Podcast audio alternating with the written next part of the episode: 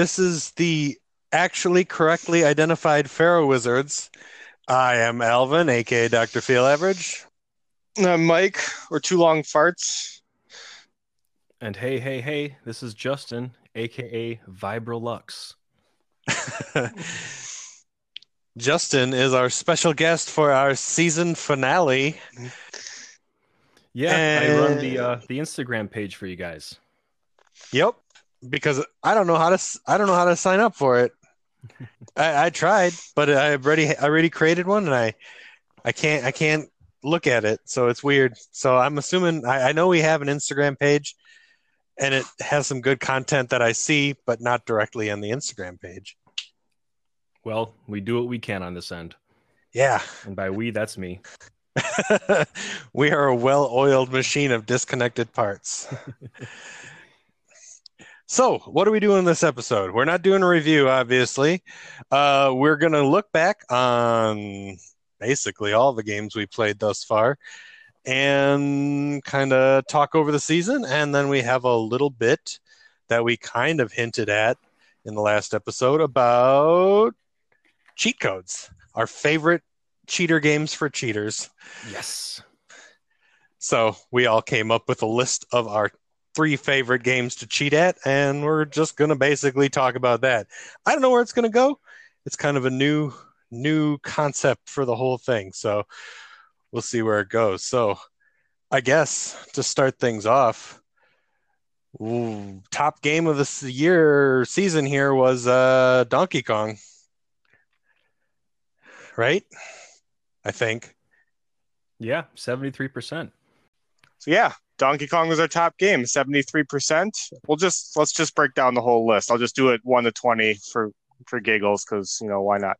So number two was The World Is Not Enough, double seven. That was a seventy two percent. Number three was WWNWO That was seventy one point five percent. Uh, number four was Extreme G at sixty eight point five percent.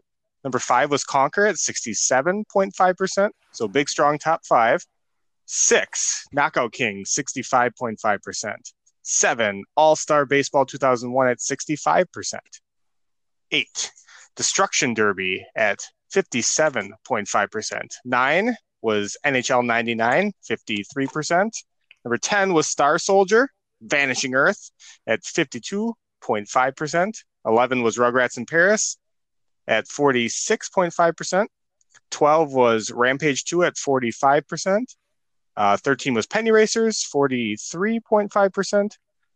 QB Club 98 was number 14. That's 42.5%. Hexen is number 15. That's 36%. F1 pole position, 32%. Uh, number 17, Twisted Edge, 31.5%. Uh, number 18 was Paperboy at 31%. And then the bottom two, Powerpuff Girls, Chemical Extraction was 22.5. And our worst game of the season, no surprise, was Cruis'n USA at a whopping 17.5% of the points. Boo. You're not a fan of Cruis'n USA being at the bottom? Um, no, I'm in agreement with you guys. Oh, Although, although I will still play it in an arcade form. oh yeah, absolutely. We we uh I still remember it in its arcade form, so it was it was definitely hard for me to say it was terrible. That one's Yeah. good. That one's going to hold up a lot because honestly, some of these games were really really bad, and they still scored higher on our scale than Cruisin' did. So it's going to be Yeah, hard so- to get worse. So, looking at that list, um, just as a breakdown, is there any way that you guys would rearrange that, um, just based on impressions alone and some time that's passed since you've played those games? Hmm. I got That's a- one. Baseball is better than Knockout Kings. Knockout Kings scored a half point better than baseball. Baseball is better, and that's my fault. That is absolutely your fault, and I made that abundantly clear as you reviewed it poorly. But you're right, probably. But you know what? We we got to stick by the guns. We're gonna we're gonna keep this list as is. Maybe. Yeah, we, no rearranging yet No. at this point. Also, WCW I think is better than the world is not enough. Maybe as a whole, It's a more enjoyable game. It's I'll probably get more play out of it longevity wise, but World is Not Enough had graphics and story, and that's the same way that Cruis'n USA is the worst. Cruis'n USA had not one redeemable quality about it, not one thing to save it from the bottom of the list. Didn't have anything, one category that was good enough to drag it up over Powerpuff Girls. So the same way things are at the bottom is the same reason that that 007 game is at the top. So. So Cruis'n Exotica exists for the Nintendo 64. Is that correct? Yep. Are you looking forward to that, or is it going to be lumped in with, uh, you know, the USA? No, I think it's better. I even think Cruis'n World is probably better too. That's on this system too. So we got two more cruising games to get the franchise out of the gutter, but it definitely wasn't this one. yeah, this one was a this one was a weird port. So because they ported it before they had all the tools to actually like before they even knew how the N64 was going to work. So it was it was a bit of a, a rush job and it shows. So I imagine they fixed that in later ones, but I don't know. I haven't played them yet, so I hope they did because I don't want to play it again. I don't know. For me, I probably I still feel bad about Conker, but it's too damn expensive. Like 60 bucks is too much money for Conker on N64. So it's got to be where it is because we do include that as part of our metric, but if not for that, it would be higher on the list. And I don't, but I don't know if I would move it up ahead of the games that are ahead of it. I just might give it a couple points more. Do you think it's better than Extreme G? Um, is it better or did I like it more? Because I like Extreme G more, but Conker's probably a better game.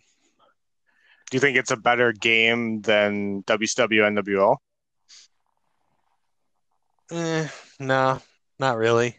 Okay, so then the absolute most that as a group we could move it up would be one spot anyway. So I'm not right. hurt by that at all. right.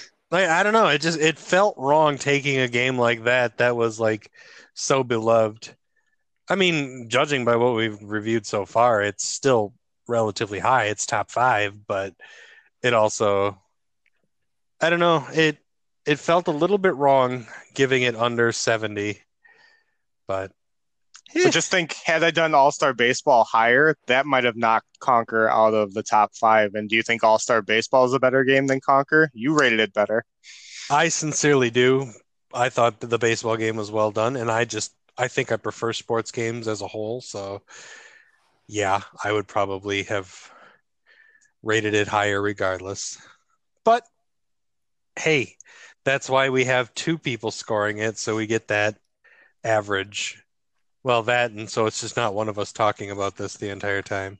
That's the real reason we have two, but we're pretending it's for our integrity purposes and not entertainment value. Yeah, not longevity of the podcast. Justin, is there any game? So you said you played some of these games, but not all of them. But you've been obviously, as one of the Pharaoh Wizards, you follow along pretty pretty well. Oh, yeah. Any of these I'm games right, that you right like really you. love? Um, I mean, Rampage for me was a Rampage Two is what you guys played and reviewed. Um, I just like those button bashers, kind of mindless. Um, you don't have to focus too much on the the shortcomings that kind of come along technologically with where we are today. And it's just uh, all around enjoyable. You guys hit it a little low for me, but hey, that's just one man's opinion. well, you're not the only one. There were other people who had that same opinion, and I, I guess I, I guess I kind of understand because it's not, it's not, it's not as I guess not fun as we rated it. It's just, I don't know. There's too much of it. Like, well, right. And I wanted to be done with it after like five levels, but there's like 70 levels. So it's definitely an arcade quarter eater or token yeah. eater, depending on where you're playing. Um, but yeah, I guess if there was nostalgia factored into the point rating, it'd be all over the place and not really a great uh, indicator of of the game's value today. Um, but you know, there's a little bit of nostalgia for for me and Rampage 2 at least, and um, yeah, I guess that's probably why I'm a little bit hurt I know that feeling, Justin. My nostalgia is terrible and not a good indicator of where games should be scored on our list. No, no, no. So, It's it's still gonna be a real gut punch when we actually have to review Quest 64, and you're gonna be like, this game's really only like a 50. but I spent a whole possibly up to four years talking this game up. you think it's going to be a gut punch like I don't play it every year? You don't But I play it play- every year. I have eight copies right now. I promise you I play it. I'm not convinced you play any game that we're not reviewing. and that begs the question: Why do you have eight copies? I buy one every time I see it in the wild. I have sold a few because they went up in value, and I want to buy a sealed copy at some point here. So it's like a slush fund of quest in, quest out kind of thing. Quest You in, are- quest out. You are the worst collector. That's Like, a if you- possibility. You you would like collect Funko Pops, but you would just buy the same Funko Pop, like fifty of them, and just have a whole wall of them. Which But then talk about- impressive. But Talk about how it's the best one. But speaking of that, I did see Funko Pops at uh, one of the thrift stores we were at the other day, and it was just Daggett from the Angry Beavers, and they had like 14 of them. I had to I had to pull myself back and not buy every single one of them while I was there because that's that's so weird. Were they like new in box? yeah yeah they were but they had a really ugly like thrift store sticker that was like etched, etched into them so i didn't i didn't even buy one because if i was going to buy one i was just going to spend all $15 and buy all of them so You could just you could pump that value up, just eBaying them to yourself. Yep. i didn't want to peel the stickers off I can't believe they put stickers on them. like they their ruined only, val- everything their only value is collectability, and they're like sticker. Fuck them. I also found Halo 4, the super fancy box edition at a thrift store. And it was that one that we have in the Valley here that's notorious for writing on things with markers and crayons. And uh, they definitely wrote on the front cover with a black ass crayon. And I had to sit and meticulously get the crayon off of the cover of the box. It's 2020. Who still does that? I won't call Wait. them out by name. No, do it. Fox Valley Thrift that. Shop.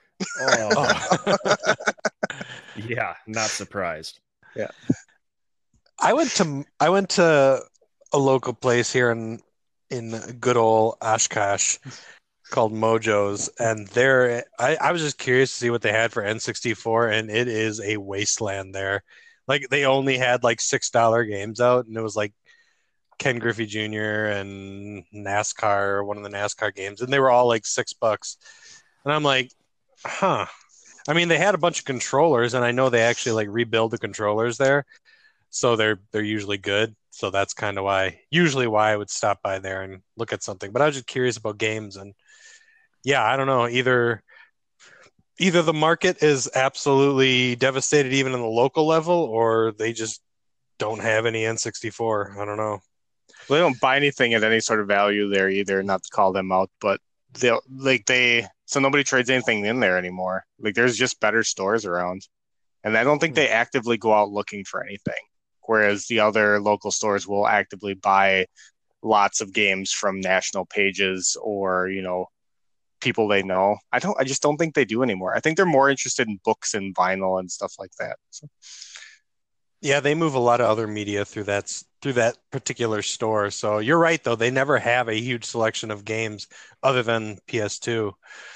That's really all they have, and it's probably just because they're not selling there a lot of it. But yeah, it's you're right.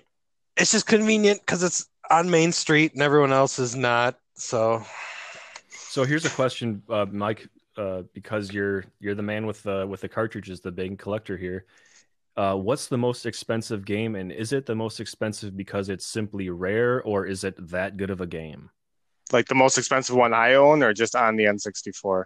Uh, in today's market, Well, the most expensive ones that are not variant carts, so not like gray, not you know, not not for resale weird things. The most expensive one is Clay Fighter Sculptor's Cut. I think that's pushing 550, 600 bucks right now for a loose one. Um, we own that as the Pharaoh Wizards. Dang. we and then then after that would be Super Bowling, which is in that like three to four hundred dollar range, which it's fluctuating quite a bit, but but we have that too. And then after that is uh I believe Stunt Racers, the next one, the third most expensive. And I just recently got that maybe three or four months ago on a trade, and that's the same thing. That's about three hundred bucks, somewhere in that neighborhood. You got But that the- for a song on the trade, though, didn't you?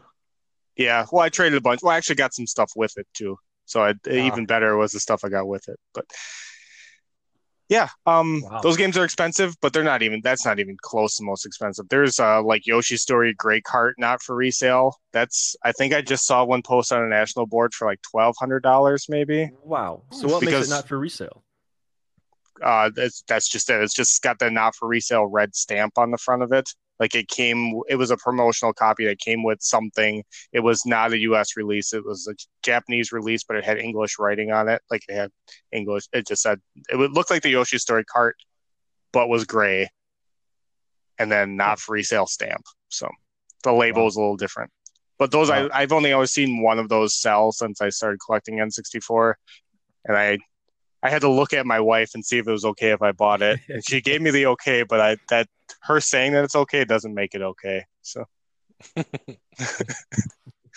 other than that, I mean, done. like there's there's Majora's Mask Gray cartridge not for resale. Those are expensive. There's I mean there's tons and tons of variant cards. But to like fully answer your question, it has almost nothing to do with um like I guess scarcity plays some part in it, but it's it's more I don't know how to explain it. It doesn't it doesn't just go on scarcity because like you can have expensive games like GoldenEye. A GoldenEye seal still goes for a few hundred bucks. The same with like Final Fantasy VII. That sold what 11 million copies. A sealed Final Fantasy VII game is like seven and eight hundred bucks. So it's it's still it has to carry it has to carry some sort of sentimental value to go along with it. So like the Yoshi story, the Zelda games, those are games people loved. So the not for resales for those are just incredibly expensive. And they're rare. That I mean it's not not to say that they aren't rare, but people also love the games. Because there's not for resale Perfect Dark. I saw one of those locally here and it was like seventy dollars. It's I mean it's rare, but everybody owns Perfect Dark. Not everybody needs the not for resale one. So So what's Yeah. the cheapest game you've ever seen? I mean, in today's market, is there one that's just like, hey, for pennies on the dollar, you can have this, and uh, it's a paperweight?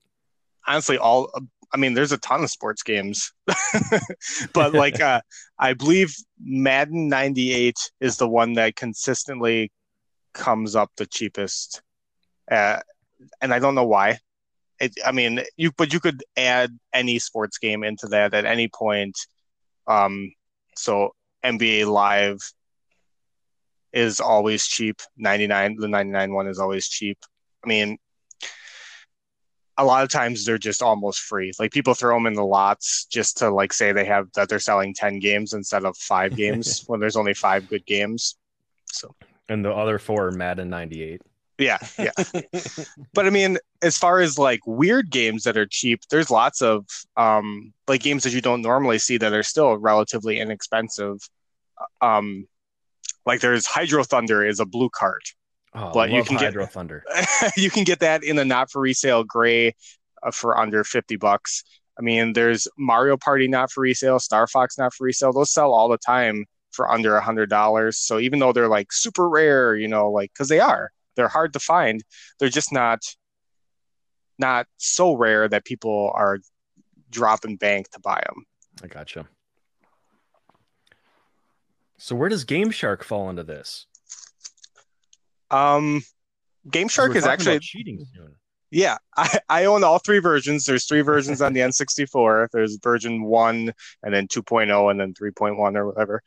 And uh, they're notorious for not working. So if anybody's going to buy a Oh. Game Shark, uh, I would guess it'd be smart if it's from a private sale to have somebody like take a video of it with a game plugged in because it could light up and still not work. Um, they just break. They break over a while. That you know because you're putting a cart, you're jamming that Game Shark into your system, and you're jamming a cart on top of it. There's all sorts of things that could go wrong in the circuitry inside of it and stuff. So, but um, yeah, they're cool, especially if you want to play Japanese games because you can just plug a Game Shark in and then put the Japanese game on top because the only thing stopping you is the shape of the cartridge because that's how Nintendo 64 rolls is just make cartridges slightly different shapes so you can't play them. Yeah. And I was looking into the Game Shark a little bit today, uh, just uh, prior to this podcast. So um, there's a lot of ha- almost hacking that the Game Shark um, provides to the N64, which is kind of fun to get into. There's a lot of, it almost seems like coding. Um, but does the Game Shark go as far as to translate Japanese into English in any of those games? I have never tried to. I do own some Japanese games. We haven't we haven't decided how far we're going to go with reviewing Japanese games. We might do a couple as like a special, but I haven't tried to translate them. We have popped a couple in and turned them on and played them, but that hasn't really come up yet, and I haven't really tried to do it. We were actually talking about getting Japanese games that we knew we wouldn't have to translate, like baseball games. Um, there's a Fire Pro Wrestling game, which is eerily similar to WrestleMania 2000, but has all the Japanese uh, wrestlers in it. I don't think I would need translation for that. We could probably jump right in, and it's got the same control scheme and stuff like that. But if it does translate, cool. I don't think that it does, though. Hmm. The um, a lot of times, if there is something like that available, the the Game Shark isn't necessarily changing the code it's accessing code that is normally not accessible. So if a game, let's say for localization, they have the Japanese and the English language on one cart, but for some reason they don't make it accessible in both regions, you might be able to access it with a Game Shark. I don't know of a game specifically that does that, but it's it's usually not. I mean, sometimes it's a modification of the code because sometimes it just takes a. You're just basically switching around, you know, one piece of the code and putting it somewhere else. And that's how a lot of these, like, put this character in here that normally wouldn't be there type thing works. But uh, mostly what the what the Game Shark does is allows you to get around the operating system of the uh, console, so you can you can do all those little roundabout things and kind of explore the code where you normally wouldn't be able to. So it's I, I don't know of a specific game though that can that has translated features that you can't access through normal means, specifically at least. They and honestly, exist. like like ROMs at this point are just a better. I mean, we don't. I don't support repros in a way where I think you should be dumping money, you know, at people making fake carts. But games like Animal Crossing that didn't get a localization, like you can get a completely translated Animal Crossing card on Etsy or on eBay for like 30 or 40 bucks. So there are people that go out of their way to take care of that stuff previous to you buying it. The same with Fire Pro Wrestling. That's a popular enough game. I'm pretty certain I saw translated copies for like $60.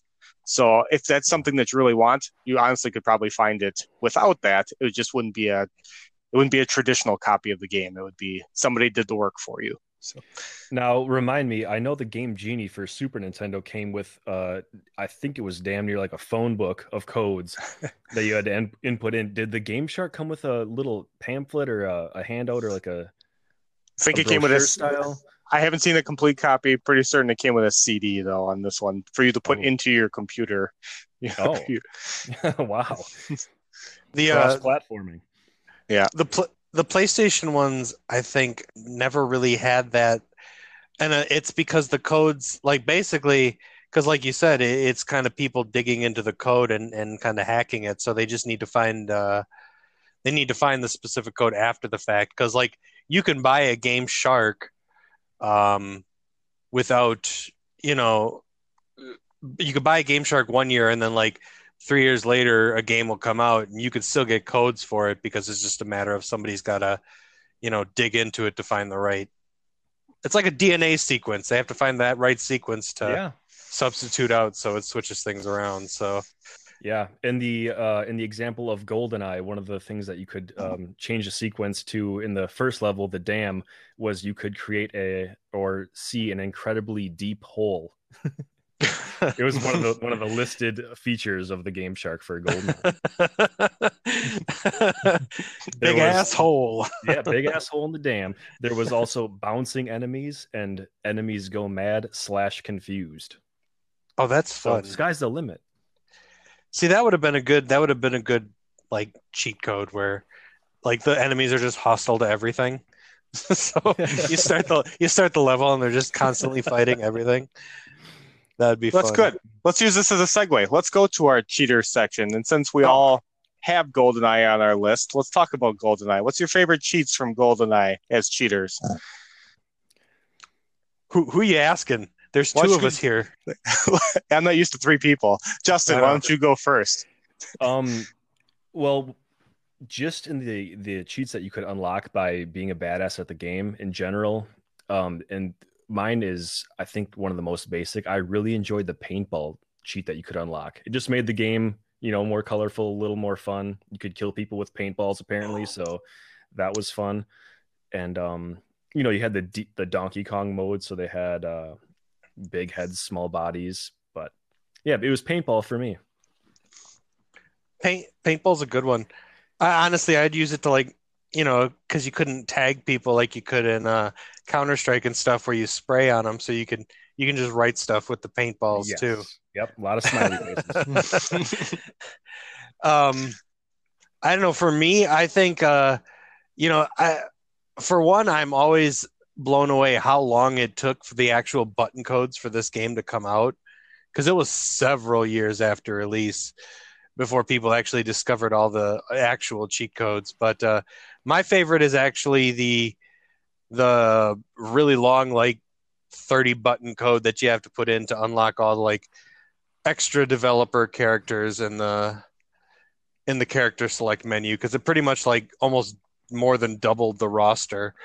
yeah. I mean, it's just generic looking people because it's just the developers, so they're not.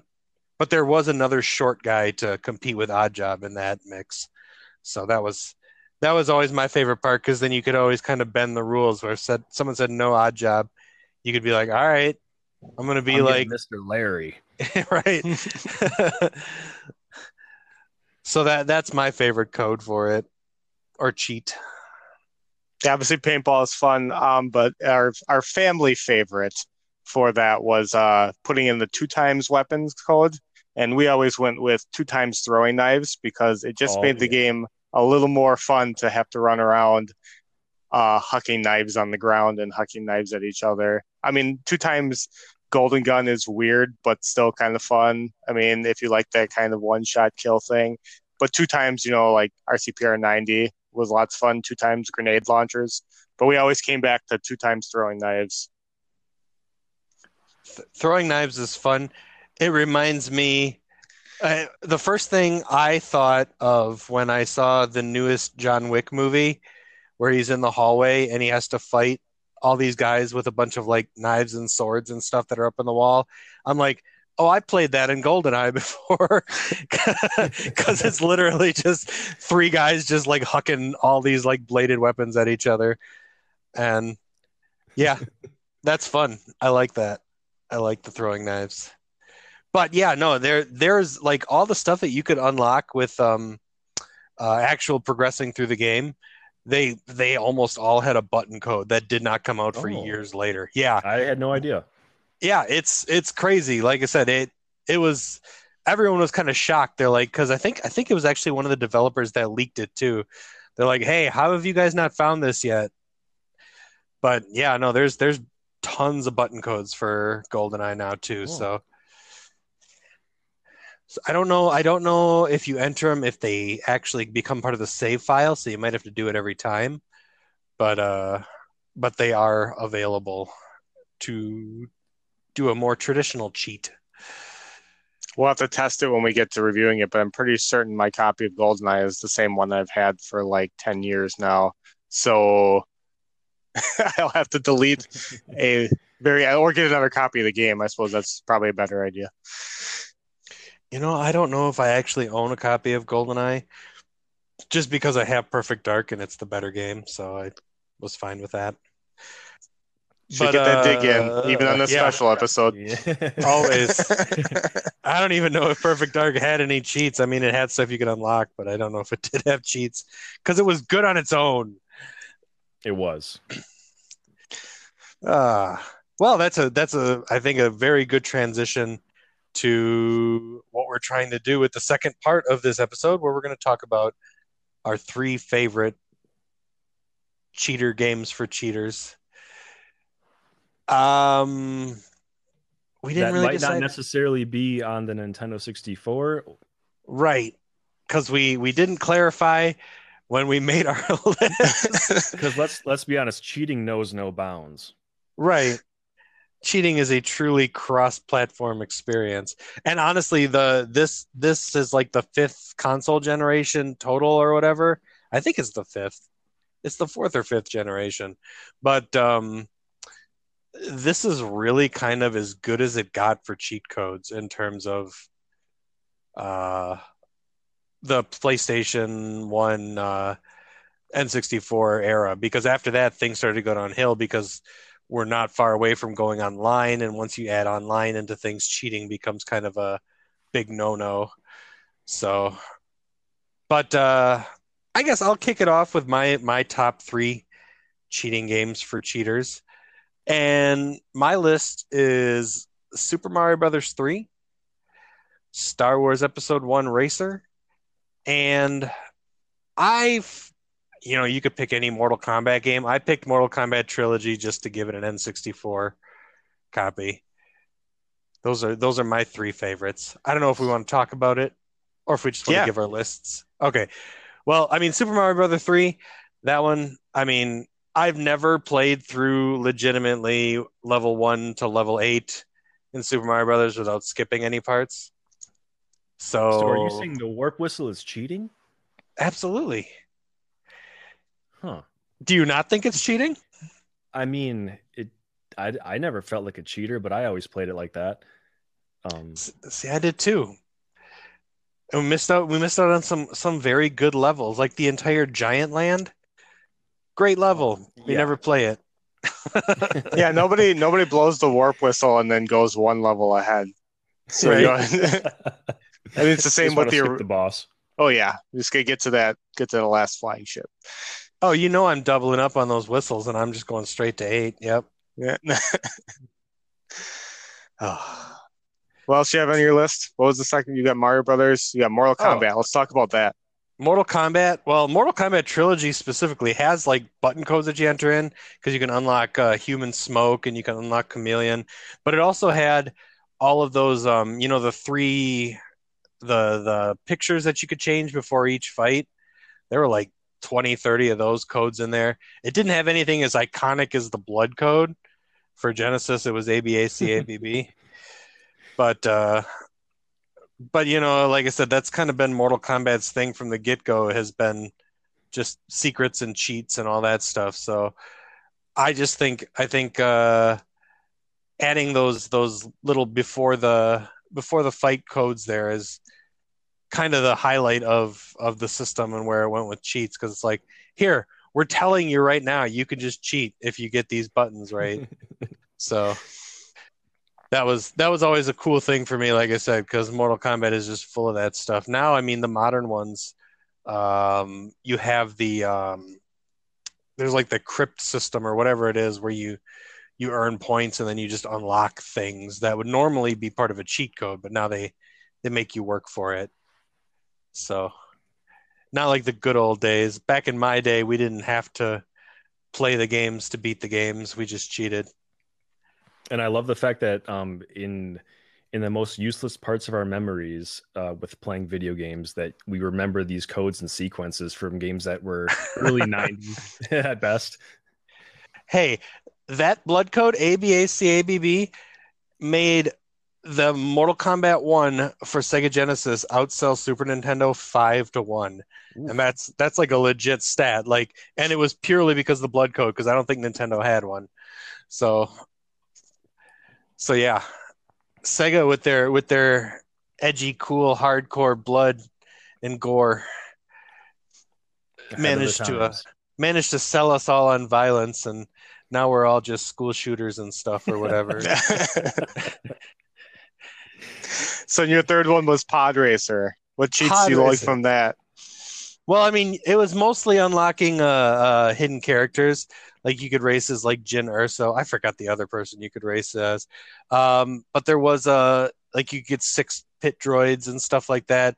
But the the big the big uh, heavy cheat for that one was getting Sebulba's racer because you could vent the uh, you could you could purge the vents and have the flamethrower that Sebulba had because as we all know, Sebulba always wins. Because he's a cheater. He's a like cheater. us. Right, exactly. oh, believe me, you don't think I was going to actually play Hexen straight through without putting God mode on, did you? I mean, I did, but I You knew did. you were You going to talk about cheat. So, yeah, I just You watched, watched the end of the game. second half. You didn't even play the hard parts. Yeah, that's not outta here. cheating. That's being lazy. Uh, uh, Aren't Let's Plays just cheats for for everybody? Yeah, cheats for lazy people who can't do eight digit button combinations. Yep. All right. Good Those are my top three. three. I love it. All right, Justin, give us your three. All right. Well, my my first favorite cheat wasn't actually in a video game. It was in middle school when I would intercept my um, progress reports and then create a template in Microsoft Excel and change all my grades. But Brilliant. yeah, but that led me to kind of adapt the same mindset into some of the video games I was playing at the time. And the first one that goes back to kind of the same era is Warcraft 2 Battle.net Edition. And that was for the PC. And it's a real time strategy game, like a lot of those uh, Warcraft games were. And you would type in glittering prizes, get unlimited money. Um, a lot of invincibility cheats, you know, the the typical stuff that could just allow you to overtake the enemy pretty quick. Um Diablo 2 Lord of Destruction was a game I spent way too much time on. I shout out to Mousepad for the map hack. Um, and then a lot of bots that you'd run to while you weren't even playing the game, you could just run a bot to Oh, yeah. killing the same enemy over and over, and it would Pindlebot. automatically pick up Pindlebot, yeah. Pick up, all, pick up all the good stuff and you come home after school and like all right what did we get? And then um my third would be pretty much any grand theft auto game. You just roll that roll through some combos on the buttons and the joystick and you come out with all the guns that you needed get those cops off you unlimited life you know but that, You know- that's pretty much my list You know, GTA is an interesting one because uh, that's one of the few games that still has cheats in it. Like if you go on like the new games, you you pick up the cell phone or whatever, you can dial things in, and there are still cheats in that game, and it's that's a cool thing that Rockstar still does with with uh, Grand Theft Auto because as, as advanced as that game gets, it still has like a very old school feel to the oh how yeah. it kind of presents itself. It's interesting that you mentioned uh, Diablo because I I remember I remember a friend uh, that we played Diablo with that that found a really interesting cheat where they found out they could sell their uh, Diablo account and re- and recover the password through the email and, and sell it again. Now I don't want to say who who that was, but I knew I knew a guy that I still tell stories of the legendary. i wonder what he's doing right now that was a that was my favorite favorite cheat for Diablo was let's see what Pindle got how much how much Pindlebot made on eBay today. oh yeah. yeah. God eBay bless. has has since updated their terms of service and uh, rightly so, rightly Yeah. so. they protect the protect the buyer now by quite a bit. But yeah. And we all knew that. We all knew that story. Simpler times. Yes. But Thank, yeah, we all thank Elon Musk for PayPal. yeah. Yeah, yeah. How about you, Mike? What's your list? Well, I went with 66% Nintendo 64 games because, you know, that's 66% of the games I own. So, um, my number one game was Turok. Uh, yeah. The original Turok had just a myriad of codes. You could stick with the God mode one, which gave you like well, like 38 different things, all weapons, you know, infinite everything. Yeah, the big cheat. NTH, Show off- GTH, DGD, CRT, DTRK. Useless knowledge. But yeah, show all enemies. That was terrible. Like that ruined the game for you. Spirit mode on that, you know, you could go into the like where you're like a ghost all the time. So you were just walking through walls. Um, you didn't even have to play that game because Yeah. you could just once you put that code in, you could pick which level you were going to with which weapon. You could uh, dumb down the life on the enemies. You could, you know, infinite every, and then obviously you could turn on disco mode and make it fun while you were torching the enormous praying mantis boss or, you know, whatever you were gonna do. Uh, but great game. I spent way too much money on that game. I will always, always remember spending a hundred, my entire hundred dollar birthday money from my parents on that single game being ninety nine ninety nine at the Walmart. That was Still blows my mind. Yep, it's I will never spend that much money on a new game ever again. I almost don't buy new games even when I want them now. I will wait until the first price drop because I'm so irritated at how expensive brand new video games are. But they'll never be that bad again, right? Unless I buy uh Saints Row 5 with, you know, it comes with an Uzi and and God knows what else. But Yeah. those collector's editions get expensive. With Turok, um, some of those cheats that you could put in, I mean, they had a cheat option right at the opening screen. Um, a lot of those cheats were just the develop some of the developers' names without vowels. Yep. Yep. Great. Turok I always- 2 had a had a really long one too. Like their God mode code or whatever was like a whole sentence, and I forgot what it was, but I always love when the game is like knows that you're going to cheat, so it just makes it words so they're easier to remember. right. But that's a game I'm excited for you guys to play and review. Hopefully the the loud jar brings it up pretty soon. Turok, it won't yeah. because you talked about it. Oh, sh- it only listens to Alvin, so unless he's No, Every time- reality listens to me. So anytime I really want to do something or play something, reality's like, "Hey, how about we just reboot it?" And I'm like, "Yeah, yeah, do that. Give me everything I've wanted since 1996, please." no, it's great. funny you say that because I just saw that the other night that ToeJam and Earl got a re got a reboot for the Switch. Now I have to buy that. It's only like thirty nine bucks. It's a complete redo of the original ToeJam and Earl for Sega with better graphics. Gotta play that. Got to play that. Um, yeah, go ahead. Oh no, I, I just didn't know anything about that Toe, ToeJam and Earl remake. I think it was ori- originally just going to be a limited run thing, you know, because they like to. I I'm, don't get me started on limited run games and their website and what they do to gaming, but um, I think it was going to be just them, and then it got a full release because there's actually like three different covers you can get, and so it's actually not that expensive. Where a lot of times you have to go to limited run games, you have to put a pre-order in, and then still pay forty plus dollars, and if you don't get one on their limited run, now you're uh, you're at like a hundred bucks plus on eBay the second that the game comes out if you didn't get one, and I hate that. I hate I hate limited run for what it is because a lot of times it's good games. Like there's in fact they redid Turok for the Switch. You can get all three Turok games on a like a triple pack or maybe it's a double pack. Maybe it's just one and two. But good luck getting that for a price that you want to pay on the Switch because it was a limited run game. So Are they graphically enhanced? I don't know because I I didn't bother buying them because I didn't get a pre-order. So Fair. Wow, that's I would that's kind of lame. I just wait for it to come on digital. you would think that Nintendo would then do that, knowing that the game does exist.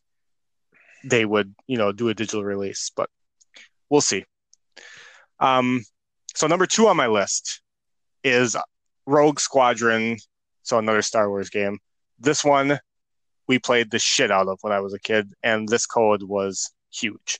So um, like, once again, they had a God mode, uh, all everything, but you could also do harder levels. So it's kind of like a reverse cheater thing because you could do it, go back again with different ships, and then harder levels.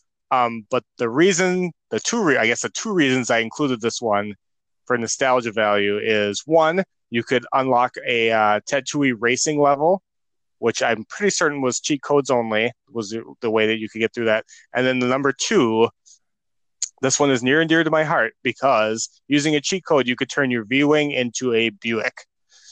Then... wait, wait, wait, then... wait, wait. Oh, I, yeah, you know what?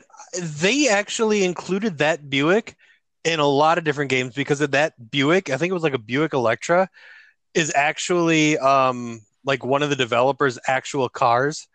So they put that in like four different games. That's funny though. I forgot all about that Buick. Yes, and it would. I would say I'm going to say nine out of ten times it would crash the game. Like as soon as you got the Buick in too big of a firefight, the game would freeze. You have to start over and then decide if you're going to put the Buick code back in again, and and and risk stopping the game a second and third time. And it was always worth it every single time. Beautiful vehicle. Yeah, we've all owned Buicks, right? Oh yeah, right. yeah, yeah. Actually, I did. yes. Um, so my original game three was an N64 game, and then we talked about this pre thing, and I switched it to a Sega game. So the Sega game that I picked because I know this code by heart is Vectorman because once again Sega guys. Uh, ABBA down ABBA, so A B B A down A B B A uh, was the debug code for Vectorman, which let you screw the entire game and do whatever the fuck you wanted. You could uh, you could warp around using uh, like coordinates on the map. You could, you know, all weapons, all in, invincibility, invisibility, all the things, level skips. But this one was especially fun too because this is the only game I remember as a kid where there was a physical way to cheat at the game, like something you had to do. When at the beginning of the game, Vectorman drops down on the top of the screen while the Sega logo, the iconic blue and white Sega shining logo was still there, and you could run around the screen shooting, much like you do on like load screens now. But if you shot the Sega logo exactly 24 times and then jumped and hit it with your head 12 times, the letters Sega in that same blue shiny thing would start falling out of the top of the screen, the sky essentially. Huh. So it turned into a mini game, and if you caught, I think it was 90 because it they dropped like 100 and 120 or 130 Sega letters. If you caught 90 of them, you got to start the game with no cheats, but at level five. And then if you caught over 100, or maybe it was 110, something like that, you got to start the game on level 10, which is way closer to the ending of the game. And it was like a physical reward for you doing something stupid at the beginning of the game, but you still had to play the game like normal. But that's the only one I remember where it took like a mini game hidden in the game, and it allowed you to be rewarded with a cheat based on how well you play the mini game. Wow. I knew about the mini game. I didn't know it actually gave you anything. So that's that's kind of fun. In Mortal Kombat Trilogy, if you played 50 multiplayer games, you got to play like Galaga or something like one one game of Galaga. Man, I, f- I feel like I remember that too. There's there's a there... there's a mini game at 50 and then there's a mini game at 100 and I don't remember which was which, but and see listening to all this really backs up my opinion that the warp whistle for Mario World 3 is not a cheat. well, okay if if we're not going to count that as a cheat, I think it's a cheat because it's hidden. But we'll we'll, we'll say it's, it's not a, a secret. cheat. Then I'm going to well, I'm kind of putting all in the same basket there because I mean, if you talk about that, then a lot of the uh, Grand Theft Auto codes aren't cheats either. Well, if you're button bashing like a wild man, oh, you're going to find a cheat. But um, if, if we're not going to let me count Super Mario Brothers three, then I'm going to count uh for the original Super Mario Brothers Duck Hunt, you can actually control the ducks with the second controller. Oh, okay, there you go.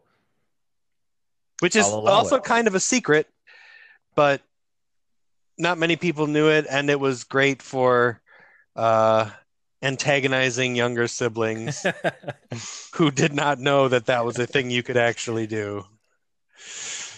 Or if you really wanted to make the game super easy, you could just hold one direction and you knew which direction the duck was going to go and get it every time. Or it's like if you were playing the uh, the um, Olympic game or whatever it is, like track running, and you had like that power pad that you had to sprint on. you could just smash it with your hands really fast. Yep. and that begs the question: Will there be another game besides Dance Dance Revolution that incorporates some kind of floor pad? God, I hope not. Me neither. Well, now now we got everything with like VR and stuff like that. True. And and some of the like there are really advanced VR setups where you actually like walk on sort of a treadmill type thing. I mean, in theory, if it's real time, if you could find a way to accelerate it really fast, you could pot- potentially run super fast if you brought in I don't know like a moped and stuck a stuck the wheel on it. That's high level cheating. when you have to buy like actual like motor vehicles to do the cheat, Yeah. you might as well just do real life then. Just fill the living room with exhaust fumes. Worth it. Yeah, I don't know if the like. I don't think. I honestly don't think DDR will ever die. At least based on how many I see at the existing arcades in the area where we live. Like, I, there'll always be a new version, right? I don't think it's ever. And even if there isn't a new version, there'll always be like revamps of the old versions, and there's always going to be pe- people who play those. I know somebody personally who has one of those full metal DDR setups for home. Damn. I could never, I would never invest that much space in my floor for a DDR thing when a dual Cruis'n USA cabinet or full silent scope cabinet exists in my head in my basement of whatever house it goes into. But there are people who will play it forever, I imagine. yeah. well, I if mean, I ever find a Hydro Thunder arcade, that's going in the basement. That's a good one. No, I mean the the rhythm games and stuff like that aren't really as big on the home market anymore, but there are still a lot of people who play them like like versions of uh like Guitar Hero and stuff like that. They play them on on PC. There's pretty much like a a, a freeware type thing now where people make their own uh to different songs and you know they upload YouTube videos and stuff like that. Honestly ddr would be one of those things that's perfect for like streaming and things like that. So i'm surprised that nobody has really tried to bring it back. Um, i think it's partially because they haven't found a way to make vr as uh, i don't know watcher friendly. I mean if you get a stream of the, what they're actually seeing that's one thing. But like if you talk about like the Kinect and things like that uh, they could have very well had had uh, rhythm games on that, and there are they do exist, but they haven't reached quite the popularity level that things like DDR had. So I, I think I think uh, the future with the, that is going to come into how virtual reality managed to capitalize on it, and I just I don't know if we're quite quite there with that technology yet. Mostly because it it takes so much extra equipment and stuff you have to buy to even play it even on console. So Right. but yeah, no, I I agree. I don't know if there is an arcade cabinet other than Silent Scope that's a must buy for me. I mean, some of the racing ones are fun, but I don't know. The, the console based steering wheels have come a long way too, so I never felt the need to get a whole cabinet. I've seen all sorts of setups where people have made their own that Yeah. are just as good as any sort of arcade one would be. So we went we went off a little bit of a tangent. Not as big D- as usual. This is D- game stuff. You could cheat Yeah. on you could you could cheat on DDR if you uh, had somebody else there slapping the things on it when when they had to. if you were a Siamese twin. Yeah. uh, the only only game that requires like birth defects to to truly cheat at.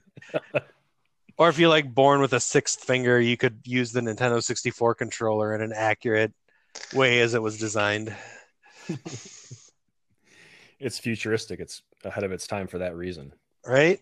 It's it, they they came back from the future and they're like, wait, how long is it going to take to get that third hand? and here we are. Waiting. just waiting for the apocalypse where maybe it won't be nuclear maybe it'll be like a some sort of like the the cure to covid-19 is going to be like gene, gene therapy and it's going to mutate everybody to have extra limbs Well, maybe we'll be extra strong too, so you can stop bitching about the Rumble Pack. oh. well i can't help it that you like having 14 batteries taped to the back of your already awkward controller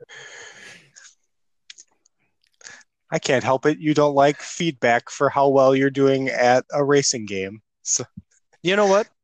Since we, we're talking about controllers and stuff right now, you know another fun way to cheat are any controller that had like auto fire. Oh yeah, turbo mode and stuff. Yep. That was that was my biggest Sega Genesis cheat thing because there were a lot of games where you actually had to like like a lot of the um like shoot 'em up games and stuff like that, you actually had to tap the button to fire and stuff like that, but not if you had turbo.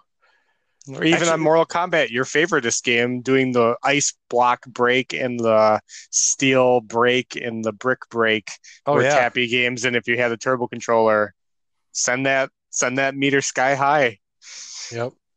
You know my favorite my favorite game to use the cheat controller on was though was the Sega Genesis Jurassic Park game because you could just fire off like the trank darts like in just a constant stream of it like it was like Ghostbusters like thing looking because it was just one solid beam because as fast as you push that button you could fire those darts. Well, So that- before the turbo button, there was the pro tip where you use your thumb, you turn it over so your thumbnails on the button, and then you just shimmy your hand back and forth really fast. Oh yeah. So there's less, a lot less friction. Yep. Take that that was the kids. that's that's how in, in Final Fantasy VIII that's how you could boost up the uh the summon The bonus. Guardian Force, yeah. Yep. Just That's exactly what I was referring to. I just didn't want to drop the reference. Thank you. I'm throwing it out there. I know where your head's at. Hell yeah. And then and then there's always uh the ever present Mario Party where Oh God. the the joystick ruiner. Yeah. I have wanted to do a special episode on that. We probably will have to do one because there's a whole folklore, uh, folklore behind that. Um, ruining hands, and then a class action lawsuit filed in New York, and then people getting free gloves because of palm injuries. And it's worth an episode to listen to, to a bunch of shit about that. So Now, were those gloves like specialized or like branded in any way, or was it just like uh, your Walmart cotton mitten? it's it's. I have seen a pair. They look like weightlifting gloves, like fingerless weightlifting gloves that Nice. just covered the palm of your hand, and they didn't look like they're branded at all, like Nintendo. Because apparently they gave away like over a million pair of them to people because you got four pair every time you called in to to the number. So what if they So- were all new old stock power gloves? yeah, that would be awesome. I would get a blister for that. yeah. Oh yeah. I don't. I don't even think you had to prove that you hurt yourself. You just had to have a copy of the receipt for buying Mario Party One, and then Because it was bound to happen. Yeah. oh yeah, my palms are on fire. Wow. Nintendo has had a, a long, sad history of pissing people off with their controllers, huh? to this day, with a Joy-Con, Yeah. The rage, the rage cons, which I finally got replaced. Rage console, yeah. Uh, honestly, stores finally have them. If you need it, go now because Walmart has them, GameStop has them. They have them now. So apparently, they started making the components in China again. So get your get your Joy Cons now before they run out again. But uh, but no, I- Nintendo's actually like willing to fix those too. But you have to like mail it in and go through all that. And Oh, for yeah, me, I right. was kind of like, eh, I'm gonna get a new one, just buy the warranty and keep replacing it every six months Yep. until GameStop tells me no more. They go out of business. Which might also be six months. Who knows? I know. You I never know. Well, that's that's why I did, that's why I haven't pre-ordered a new console yet. Because I'm like, uh, what are you gonna do with my 600 bucks if uh, you're not a business in in December? So I noticed you got a lot of plywood being shipped by your windows. Uh, I noticed you cut your hours down like 30%. What's up with that? yeah. Everything must go. I'm actually looking forward to the death of the chain game store because then we can hopefully see the rise of the indie game store because Yeah, it, it needs to have a resurgence. I it already kind of has a little bit, at Yeah, least in our area. So it's it's good to see. It's good to see that coming back, and that's probably. I, I bet you that's part of the reason why these damn retro games are still so expensive at the moment, because Well, there's it- actual businesses buying them. we are also just lucky in this area. I didn't know how lucky we were where we live because, you know, we're not in some like cultural metropolis, you know, in Wisconsin here. But um, on one of the national pages, we were just talking about resurfacing games. I was talking to somebody about resurfacing games. He's like, Where can I go to get games resurfaced? I'm like, What do you mean? Where can you go? Like, don't you have like a local game store? He's like, Not within like 50 miles. I'm like, Well, do you? I'm like, do you have a? I'm like, do you have a family video? And he's like, those still exist. I'm like, shit, we got two within 10, 10 Yeah. minutes of me. I'm like, maybe it's just because we live where we live is is so like devoid of things. But yeah, family video still resurfaces games. He's like, man, you sound like you have all the options in the world, and I can't, I can't send my games to a private person and ship them back for less than ten dollars a resurface. So, so Yeah. If you leave if you leave now, you can get there before they shut their doors forever and turn into a Dollar General. now they sell CBD oil. Now they're they're branching out. Oh, yeah. Yep. Oh yeah, and this is just a shout out. I'm offering anyone fifty dollars PayPal, Venmo, or Cash App to anyone who eats one of those three foot long gummy snakes. the CBD gummy snakes, they have a three foot long one. Oh god, if they incorporate CBD, I might just take my own bet on that. But uh, as far as I, as far as I know, they're just straight up raw, non CBD. You will Oh, not God. be relaxed at all. I was to say you'd have to be super stressed for that. You just race somebody eating the gummy snake against somebody drinking a gallon of milk because essentially you're going to get the same byproduct at the end of this bet, anyways. Yeah, no public restroom. Yeah. and there ain't no cheat for that. Nope. Oh. All right. Well, Well, it's been Justin. a good season, guys. Yeah, thank you for all of the support because you were our biggest hype man from pre episode one. So Yeah, That was- I'm excited for more stuff from you guys, and um, yeah, when you guys start deciding to do uh, giveaways and stuff like that, uh, y'all know I I hustle that stained glass with a lot of Nintendo themes, so I'll be supplying some of that stuff, and um, hopefully that gets out to some of the listeners as well. Yeah, and I was gonna say, do you want to plug anything? Do you have like a website? Or you you doing this? Um, I slowed down Professionally? a little bit just because I I got a kid at home, and during the summer I kind of slowed down on my creations, but there's still so I I bust out some Triforces, Pokeballs, stuff like that, um, pretty regularly. Uh, my Etsy page is Fir Trader. That's with uh, F I R, as in the pine tree, because I'm super creative. Uh, so Fir Trader, yeah, on Etsy, and then uh, Facebook Marketplace. You know, you can find me. Um, stained glass. I'm, I put a lot of stuff out there too. So cool. that's that's my plug. Thanks, guys. Yeah, thank you. And yep, we we so this obviously we record this a little ahead of time. It's not like we're not releasing it today, but we're when this episode releases, anybody who's not a fan of the Facebook page for whatever reason, not forcing you, but we're gonna do a giveaway on there, and probably something of Justin's will be included. We've got some stickers. I've got extra games. We're gonna just do a, a like and share thing to commemorate our first season and give some stuff away. So make sure you like the Facebook page because the weekend that this episode releases, we will also be giving away some Feral Wizards garbage. Finally, after after much promising of giveaways, we're actually gonna do it. We're gonna we're gonna we're gonna give it away. You get a Madden 98. You get a Madden 98. we're just going to give away some games we reviewed. I got some extra copies of some of the first season games. yeah, play So- along. Yep. Play along a season late, or if somebody wins, and you know, I don't think anybody who's listening to this podcast doesn't have you know Extreme G, but maybe they don't, or maybe they don't have a copy of Extreme G that's got our score wrote on the back of it, ruining all resale value.